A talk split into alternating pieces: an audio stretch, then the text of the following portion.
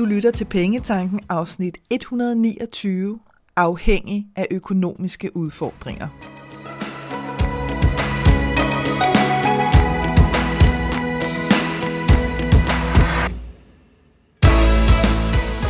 Velkommen til Pengetanken. Jeg hedder Karina Svensen.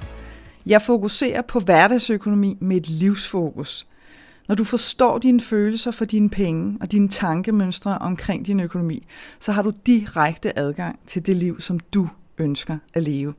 Lad os komme i gang. Dagens emne er et, som jeg møder igen og igen og igen, både hos mine kunder og i mine omgivelser. Det sker så ubevidst, at du ikke engang lægger mærke til det, når du er afhængig af økonomiske udfordringer. Og måske så kan du endda bare sådan føle dig særlig uheldig, når det er, det kommer til penge og til din økonomi. Fordi der altid lige kommer en ekstra regning, når det er, du lige har modtaget lidt ekstra penge. Så det her med, at så fik du lige penge tilbage i skat måske, jamen de fylder bare et eller andet hul, som lige er opstået. Følelsen af aldrig helt at kunne komme ovenpå økonomisk, kan også være et af kendetegnene på, at du måske helt uden at vide det, er blevet afhængig af økonomiske udfordringer. Og fordi jeg elsker at kaste lys på alt det, som vi kan have svært ved selv at se i vores økonomi, så glæder jeg mig særligt meget til dagens emne. Fordi det her, det er altså virkelig en af dem, som kan gøre en forskel for dig, når først at du får set, hvorhen er det, at du får spændt ben for dig selv, og måske også er blevet økonomisk afhængig af økonomiske udfordringer, det var det, jeg vil sige. Så lad os gå i gang. Økonomiske udfordringer kan være både små og ret store. Så er de små, så lad mig bare nævne et par eksempler her, som for eksempel, du den sidste uge i måneden altid ender med sådan et ret skrabet madbudget. Eller at du igen igen har været lidt nærig med lommepenge til dig selv, så du sådan er nødt til at låne for din egen opsparing til et par hverdagseventyr, som måske en biograftur med en veninde, eller et cafébesøg, eller noget, som der egentlig bare burde være en del af lommepengene til dig selv. Det kan også være, at du har fået købt lidt mere tøj, selvom du i virkeligheden har rigeligt i skabene. De små økonomiske udfordringer, de sætter sig aldrig sådan rigtigt i din økonomi. Altså, de sætter aldrig din økonomi sådan helt på spidsen. Det er ikke dem, der vælter det hele. Men de har en virkelig irriterende tendens til at give dig følelsen af, at du aldrig helt har penge nok. Og med tiden, der kan den her følelse altså vokse sig stor nok til at give dig følelsen af mangel, som igen kan gøre dig nervøs ved at bruge dine penge for hvad nu hvis. Så det kan altså gå fra at være sådan en, ah okay, det er lidt irriterende, at der lige manglede en 100 læs der til mad, til faktisk at sende dig i en, i en noget mere negativ retning, hvis det er, at den ligesom får lov til at gå ind i en spiral. Så selvom at dine økonomiske udfordringer måske hører til kategorien små, så er de alligevel super vigtige at spotte, inden at de netop sådan rent følelsesmæssigt og mentalt ender med at blive store for dig. Og hvis jeg skal give dig et par eksempler på store økonomiske udfordringer, så kan det for eksempel være, at du ikke længere har råd til at bo i din bolig, men du føler dig overvældet over at skulle flytte, så hver evig eneste kvartal, der har du en kamp med at skrave penge sammen til afdraget på boliglånet. Det kan også være, at din bil er blevet så gammel, at den er blevet sådan ekstra dyr i reparationer, som du ikke har taget højde for i budgettet, eller som der simpelthen ikke er plads til, men du kan alligevel ikke helt overskue og skille dig af med den. Og så kan det være, at du føler dig totalt udmattet, når du kommer hjem efter sådan en 8 timers arbejdsdag, men du orker simpelthen ikke at finde et andet arbejde, som ikke dræner dig for energi. De store økonomiske udfordringer, det er dem, som ender med at sende din økonomi på katastrofekurs, hvis ikke du gør noget ved dem nu. Og det her, det er ikke noget, jeg siger for at skræmme dig eller give dig dårlige nerver, men det er bare vigtigt at understrege, at når vi er ude i de der situationer, hvor vi virkelig har spændt økonomien, og elastikken også er brudt, den er simpelthen sluppet, at vi hele tiden hænger ude på kanten, så, så er det altså dybt, dybt nødvendigt at gøre noget ved det. Også selvom at du tænker, det kan du sagtens sige, jeg har ikke den fjerneste idé om, hvad jeg skal gøre. Så lyt lige afsnittet til enden her, fordi jeg lader dig selvfølgelig heller ikke bare hænge med, med den her besked. De store økonomiske udfordringer, det er dem, der også er skyld i, at du enten har svært ved at sove eller falde i søvn, eller også at du vågner og stadig føler dig totalt smadret. Fordi det, der sker, når det er, at vi står med nogle udfordringer, som vi ikke gør noget ved, altså som vi ikke håndterer, som vi ikke handler på, som vi ikke gør noget for at ændre, så når ikke vi gør noget, så er det, vi presser dem sådan ned i vores underbevidsthed. Og, og så ligger de dernede og rumsterer. Og når du så prøver at sove, eller falder i søvn, så har din underbevidsthed altså frit slag for at prøve og sådan hjælpe dig med at komme af med noget af alt det skrald, du sådan har proppet derned. Udfordringen med de her økonomiske udfordringer, det er jo bare, at de forsvinder ikke bare, når du har sovet. Det er ikke sådan, at du vågner op og tænker, jeg tjekker lige saldoen på min, i min bank, eller i min netbank, og så står der så på finurlig vis lige til 20.000 ekstra. Sådan fungerer det jo ikke. Men, men de påvirker altså dit liv på nogle måder, som du måske slet, ikke er opmærksom på, når det er, at du prøver at undertrykke dem. Det er også de her økonomiske udfordringer, der gør, at dine bekymringer eksploderer og ender med at sætte, sådan, at sætte sig i dig, sådan rent fysisk i virkeligheden. De giver dig hovedpine, ondt i maven, tankemøller, øh, spændt, altså anspændthed, det her med, jeg ved ikke, om du kender det, hvis der er en, der sådan, du ved, sidder måske øh, og taler med en, så der er en, der siger, Nå, skal vi lige prøve noget sjovt, så skal lige prøve, du ved, prøv lige at slappe af i din kæbe, bum, så finder man ud af, okay, man har bare siddet spændt i sin kæbe, eller prøv lige at slappe af i dine skuldre, så finder man også bare ud af, dem har man altså også bare siddet og holdt oppe. Så, så vær ikke, vær ikke ubevidst om, har jeg lyst til at sige, at de her ting, de sætter sig altså også fysisk, når det er, at vi har de her store økonomiske udfordringer, som vi ikke handler på. Så når nu både de små og de store økonomiske udfordringer har så stor påvirkning på vores liv, hvorfor pokker er det så, vi ender med at blive afhængige af dem? Og hvis jeg blev tvunget til at opsummere det i et svar, så ville det være, fordi vi ikke tror på os selv. Og hvis jeg sådan skal tage, tage udgangspunkt i min egen oplevelse igennem mit eget liv, og det her det er altså noget, som, som virkelig, øh, som jeg virkelig har fået sat lys på inden for de sidste års tid, måske bare sådan for alvor hos mig selv, så har jeg noteret mig, at, at jeg igennem mit liv er gået fra at være rimelig fri, altså at turde tage chancer, og ligesom være ret risikovillig i, tro, eller villig i troen på, at det nok skal gå. Så, så det var altså ikke mig, der sådan sad og grumlede over noget, og ikke turde gøre noget, jeg virkelig havde lyst til. Jeg var sådan ret tæt forbundet med min intuition, og var ret god til at gå efter det. Og det var jeg i virkeligheden i en tidlig alder, og, og også, øh, også da jeg flyttede hjemmefra. Sådan der, jeg var virkelig, øh, jeg var sgu ret godt forbundet der. Og så med tiden, og det er jo sådan noget, der kommer snigende, øh, fordi i hvert fald for mig, der var det ikke sådan en endegyldig oplevelse, som gjorde, at at tingene lige pludselig swappede nærmest i modsat retning. Men sådan med tiden, så blev jeg bare mere frygtstyret. Og jeg kan huske, at der var på et tidspunkt, hvor jeg, hvor jeg sad i et arbejde, som jeg virkelig, virkelig ikke skulle sidde i. Og hvor jeg bare havde det sådan lidt, at jeg kan ikke finde noget andet at lave. Altså, jeg havde simpelthen mistet troen på min egen evne til at finde et job. Øhm, og det gør også, at at vi kommer til at miste troen på os selv i rigtig mange andre henseender, fordi alting hænger sammen. Så begyndte jeg ligesom at genfinde forbindelsen til mig selv, og der skulle jeg altså ret langt ud og hænge. Øh, altså virkelig ud i nogle sådan øh, relativt voldsomme oplevelser.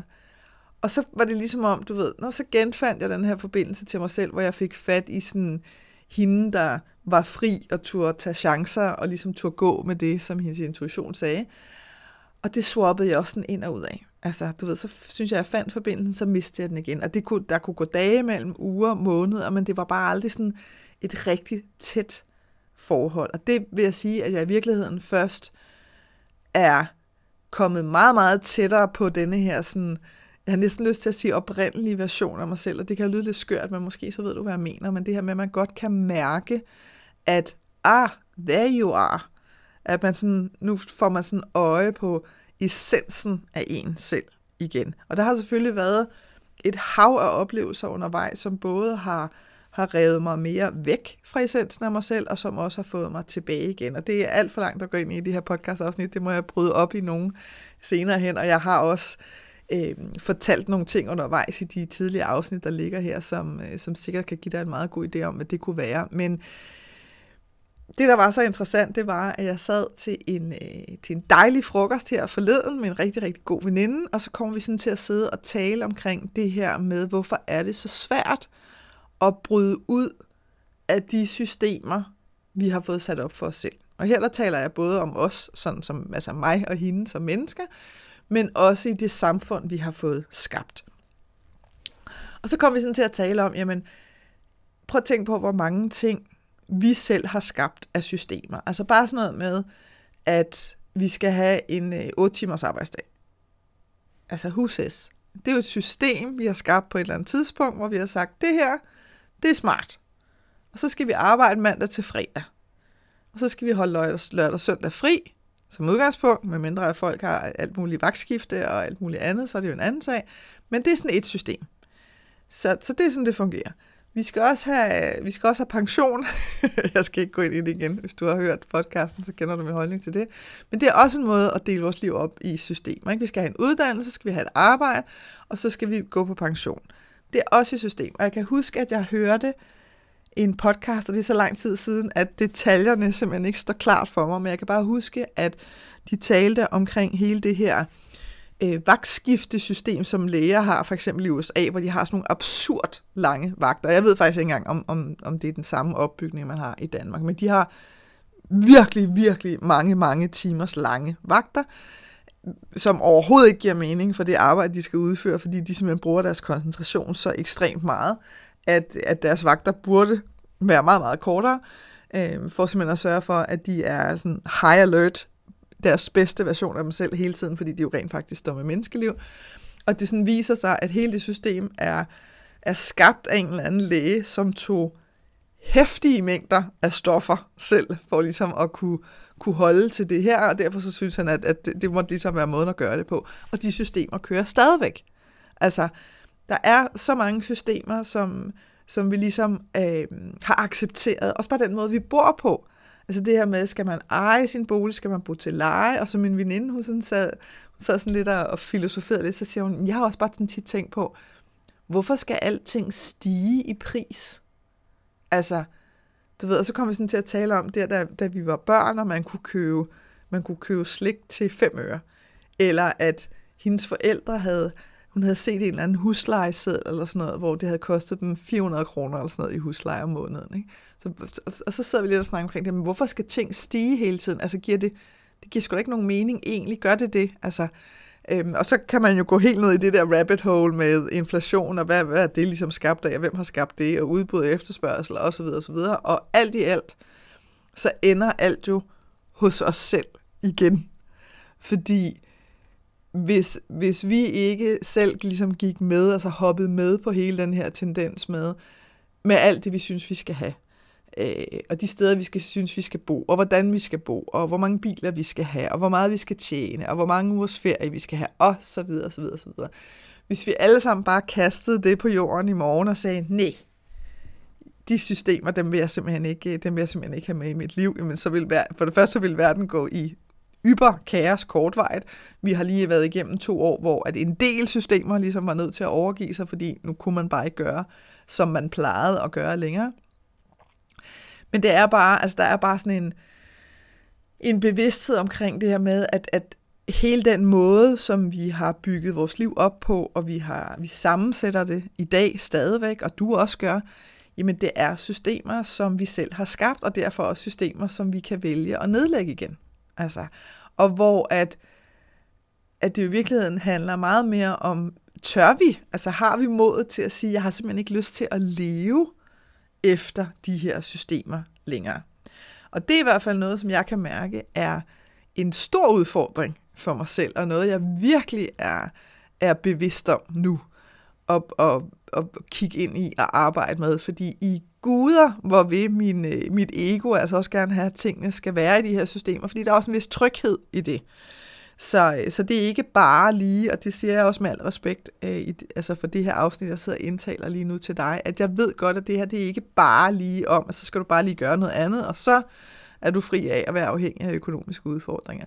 Men noget af det første er jo trods alt at blive bevidst, altså at gå fra at være fuldstændig ubevidst til at blive bevidst om, hvad er det egentlig, der sker omkring dig og i dit liv, Og hvad, hvad for nogle systemer kan du selv få øje på, hvor du ligesom kan sige, hvor, hvorfor, altså, det passer mig simpelthen ikke at gøre sådan her. Hvis at du havde 100% tillid til, at uanset hvad der sker, så skal du nok klare den, så ville du træffe de hårde beslutninger og gennemføre de her svære prioriteringer meget, meget tidligere.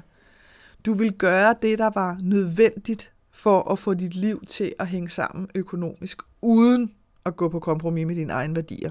Og netop værdier er kodeordet her. Fordi når vi begynder at handle imod vores egne værdier, så gnaver vi os ind i både vores selvværd og vores selvtillid. Og det har jeg ved Gud også prøvet, og det er voldsomt ubehageligt. Altså, øh, men samtidig så kan vi også sidde i, i netop den her følelse af at være fanget. Og så er vi lidt tilbage til systemerne igen, ikke? Altså, hvor at, at en af mine meget, meget store værdier, og det tror jeg i virkeligheden er, er en værdi, der går igen hos stort set alle mennesker, det er frihed.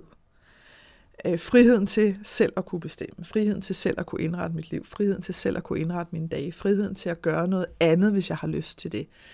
Så det her med, at man godt kan, kan føle sig fanget, og derfor ikke rigtig kan komme ud af det igen, jamen så er det, at vi begynder at, at handle med vores værdier. Så er det sådan et, ah okay, men det er jo kun 8 timer om dagen, hvis ellers at vi tror på det, fordi det altså, 8 timer om dagen er immer væk mange timer, som vi så ikke lever efter vores egne værdier i, hvis vi virkelig, virkelig, virkelig ikke har det godt på vores arbejde.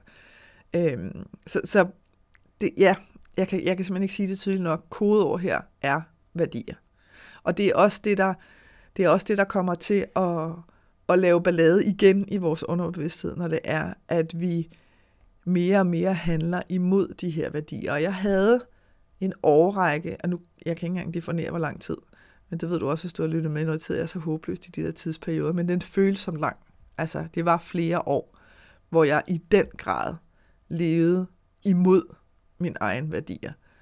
Og jeg havde det virkelig, virkelig skidt. Altså, øh, det var det var sådan lidt, øh, der gik lidt robot i den. Og jeg kan huske på et tidspunkt, at jeg sidder i,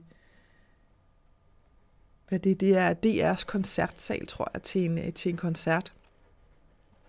Og lige pludselig, sådan fuldstændig ud af det blå, så bliver jeg bare grebet af sådan en ekstrem frygtfølelse. Nærmest af undergang. Og jeg har prøvet det, jeg prøvede det også efterfølgende i, hvor jeg sad i biografen, sådan helt uskyldig. Og det der jo i virkeligheden sker, fordi der var ikke sket noget, der var ingenting sket, som kunne forklare eller forsvare, at den følelse lige der hang sammen med virkeligheden. Men, men det, der skete i begge tilfælde, det var, at jeg var så meget til stede lige der, hvor jeg var, at jeg slappede så meget af, og var så meget i nuet, at, at, at nu var der virkelig plads til, at sådan min essens kunne forsøge at få fat i mig og sige, hey, der er altså nogle ting her, som, som du bliver nødt til at ændre. Øhm, og det var, øhm, det var en dybt, dybt ubehagelig følelse af, at jeg simpelthen ikke kunne styre, hvornår at jeg nærmest kunne føle mig kapret af mine følelser. Og det fik jeg hjælp til, fordi jeg godt kunne mærke, at det her, det kan jeg simpelthen ikke, det her har jeg ikke prøvet før på den her måde, øh, og jeg har ikke prøvet det i så hæftig en grad. Så der var jeg simpelthen nødt til øh, at få hjælp udefra, til at få, øh, at forstå for det første, fordi det er en vigtig proces for mig. Først at forstå rent mentalt, hvad fanden er der sker, og så begynder at arbejde med det på flere fronter, og sådan så, at, at både sådan kroppen og nervesystemet og alt muligt andet forstår det. Og for mig gav det mening at bruge en, øh, en psykoterapeut, øh, som jeg også havde været i, øh, i forløb på. Så, øh, og, så, så det er en måde at gøre det på, det var bare min. Men, men jeg kender det så godt, når det er, at vi, øh, at vi får bevæget os nærmest i stik modsat retning af vores værdier. Og det er, altså så kan vi tale om, om sådan meget voldsomme fysiske manifestationer, der også kan komme ud af det, altså som er meget værre end bare en hovedpine. Ikke? Øhm, så det er virkelig noget at være opmærksom på. Og det er også her, det er også her, at vi sådan gang på gang slår os selv oven i hovedet med virtuelle stegepander, øh, og hvor vi sådan fremhæver over for os selv og andre, hvornår vi har gjort noget særligt dumt. Så hvis du er afhængig af økonomiske udfordringer, så kan det være, at du bruger sætninger som for eksempel, jeg kan jo ikke gøre for, at x, y, z, eller hvis jeg kunne, så ville jeg. Eller, jeg er bare virkelig uheldig. Og hvis du kan genkende noget af det her, så skal du vide, at der er flere veje ud af din afhængighed af økonomiske udfordringer. Og her der skal jeg bare nævne et par stykker. For eksempel, så når det er, at vi gerne vil have ændringer i vores liv, så har vi jo den her forbaskede tendens til øh, at vil ændre tusind ting på en gang. Bad idea, fordi der går sådan cirka 5 nanosekunder, så er vi overvældet, og så gør vi ingen af delene. Så giv dig selv kun én ting, som du gerne vil forandre i din økonomi, eller dit forhold til din økonomi, og så holde fast i den i to måneder, før du gør noget andet. Ikke det her med 21 dage til at ændre en vane eller noget som helst. To måneder, og så er der en færre chance for, at, at det nu er blevet en del af dig. Altså at det her nye, den her forandring, du ønsker dig, nu er blevet en naturlig del af dig og dit liv. Og det, der sker på sådan under overfladen, det er, når du begynder at overholde dine aftaler med dig selv, så stiger din økonomiske selvtillid, og så stiger troen på, at det er dig, der styrer din økonomi, og ikke omvendt. Et andet forslag, det er at lave dit budget og følge op på det hver måned. Og inden du tænker, tak, nu har jeg hørt nok af det her afsnit, gider simpelthen ikke at høre mere, fordi jeg ved, at, at det her ord budget alene kan provokere meget, meget dybt, så hold lige fast. Fordi det her har ikke en skid at gøre med budgettet i sig selv. Det her har intet at gøre med det her Excel-ark med tal i. Overhovedet, faktisk. Det, der gør forskellen her, det er derimod din månedlige opfølgning. Altså, hvor du kigger på mit bedste gæt, det var mit budget. Jeg tænkte, at denne her måned ville udforme sig sådan her rent økonomisk. Og så når måneden er gået, så kigger du på, hvordan gik det så i virkeligheden. Og når du begynder at forholde dig til virkeligheden op imod det, som du forventede, så giver du altså også dig selv chancen for at få et tættere forhold til din økonomi. Fordi at du tør. Og, og det kan jo lyde åndssvagt måske at sige, fordi man tør. Men det er altså noget, som jeg oplever rigtig, rigtig tit. Det er, at vi nærmest ikke engang tør kigge på, hvor endte det så hen. Altså, endte huslejen, som at blive det, vi troede, endte vores madforbrug, som at blive det, vi troede, endte elregningen, som at blive det, vi troede, eller hvad var det, der skete? Fordi når det så nogle gange ikke endte, som vi havde forventet, altså ender måske dårligere eller værre, end vi havde forventet, så kræver det handling. Og der er altså bare noget, der gør, at for rigtig mange af os, så har vi sådan fået sat økonomi som sådan et, et, et element uden for os selv. Altså ligesom noget, som vi ikke rigtig kan gøre noget ved. Og jeg, nu, kom, nu poppede der lige den her øh, historie op, som jeg skal gøre kort, men, men jeg fik på et tidspunkt, i mange år siden, der fik jeg videre en tandlæge, Karina, du vil, øh, du vil ofte opleve at få hul mellem tænderne, fordi dine tænder sidder så tæt, og der er simpelthen ikke noget, du kan gøre ved det. Godt, det var så ligesom den, jeg fik serveret, og det var en overbevisning, jeg havde med mig længe, i mange år. Ja, fra tid til anden, der skete der x, y, z med mine tænder. Så skulle der fikses det ene, så skulle der fikses det andet. Så var der en klinikassistent, som sagde, prøv at jeg synes altså, du siger, du bruger tandtråd, og jeg tror sgu på, hvad du siger, hvilket jeg også gjorde. Det var ikke engang noget, jeg sagde sådan for at, være, øh, at lyve eller noget som helst. Men, men så blev jeg simpelthen nødt til at vise hvordan du gør det ordentligt. Så viste hun mig, hvordan jeg skulle gøre det ordentligt. Fordi som hun siger, og så fortalte jeg hende faktisk om den, øh, om den samtale, jeg havde haft med den her tandlæge for mange år siden, hvor hun siger, det der, det er noget pjat. Altså, det er noget fis. Der er overhovedet ikke noget som helst, der taler for, at du øh, burde få huller mellem tænderne, bare fordi dine tænder sidder tæt. Du skal bare vide, hvordan du renser ordentligt imellem dine tænder og dit tandkød, så er der intet til hinder for, at der aldrig nogensinde behøver at ske noget som helst med dine tænder igen. Og det var virkelig sådan en, wow. Og da jeg så gjorde det, præcis som hun havde instrueret mig og, og, og jeg ligesom kunne se, okay, det her det giver mening, og jeg efterfølgende var hos tandlægen mange gange, øh, uden at der var noget som helst. Og ja, en gang imellem, så ryger der også en fli af min tand, eller sådan noget. Men det har jo ikke noget at gøre med, at man ikke behandler sine tænder ordentligt. It's, it just happens. Men, men lige pludselig, så var det jo sådan lidt, jamen, så passer den historie jo slet ikke, som jeg har gået og troet på. Og det er i virkeligheden det samme, der sker, når der er, du laver et budget og følger op på det. Fordi, som jeg også sagde tidligere, så har vi altså de her ting, vi kan sidde og slå os selv oven i hovedet med, hvor vi sådan synes, ej, se der, nu skete det igen. Se der, nu prøvede jeg at spare op, og så hævede jeg hele min opsparing. Se nu der, jeg kan ikke engang finde ud af, at og nu skete det der også, og nu fik jeg en ekstra regning på det, og det burde jeg sikkert have vidst, og bla bla bla. Når du begynder at forholde dig til det, og kigge på det, for hvad det er, hver måned, så kommer tingene altså til at ændre sig på et helt, helt andet plan. Og det har intet med selve budgettet at gøre. Det har noget med dine handlinger at gøre. Og det har noget med det mindset, som begynder at forandre sig hos dig efterhånden, som du kan se måned for måned. Ah, okay. Det hang sammen. Ah, okay, den her måned, der var der lige en afviser på det her. Hmm, det gør jeg så noget ved nu. Og det sidste forslag, jeg har til dig, det er at få hjælp, hvis du kører i ring. Altså ligesom jeg fortalte dig om min oplevelse, hvor jeg godt kunne mærke, at det her, det kan jeg simpelthen ikke håndtere selv. Jamen, så har jeg øh, en regel over for mig selv, som, som sådan helt personligt går ud på, at hvis jeg har noget, som virkelig generer mig, altså virkelig fjerner mit fokus og sådan dramatisk øger min frygt, altså hvor jeg godt kan mærke, at det her, det fylder stort set alt hos mig, så beder jeg om hjælp udefra, hvis jeg ikke selv har kunne lette den her følelse inden for 48 timer. Altså jeg nægter simpelthen at blive i den i længere tid, fordi så ved jeg, at så bliver det i virkeligheden bare værre. Altså så får jeg bare skruet mig selv mere og mere ned i den her negative spiral. Så hvis du har brug for hjælp til dit økonomiske mindset, og du har brug for at tale omkring det her med at få sat ord på, hvad der bekymrer dig, eller hvad er det, du frygter, eller hvad er det, der kører rundt hos dig lige nu, eller hvad er det, der bare irriterer dig, jamen så book en, øh, en session hos mig, sådan så at du kan komme videre i et nyt spor. Og rigtig mange af de kunder, der har sessioner hos mig, de har en time. Øhm, og så er de videre.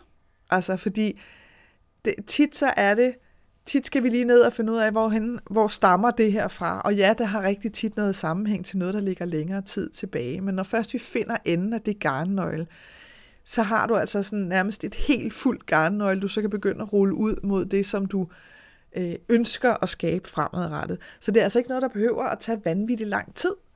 Øhm, og derfor så vil jeg varmt, varmt anbefale dig at gøre noget ved det, hvis det er, at du godt kan mærke, at nu sidder du altså der, hvor du bliver ved med at køre i ring. Den bedste kur mod afhængighed af økonomiske udfordringer, det er, at du tager din frihed til at træffe nye beslutninger dybt alvorligt, og du bruger dit ansvar til at gøre noget helt konkret ved det. Jeg håber, at det her afsnit fra Pengetanken har været med til at inspirere dig til at skabe et liv for dig selv med penge nok til det, som du ønsker dig. Og hvis du tænker, at nu skal der ske noget, så gå ind på min hjemmeside www.kenddinepenge.dk og se, hvad dit næste skridt skal være. Vi høres ved.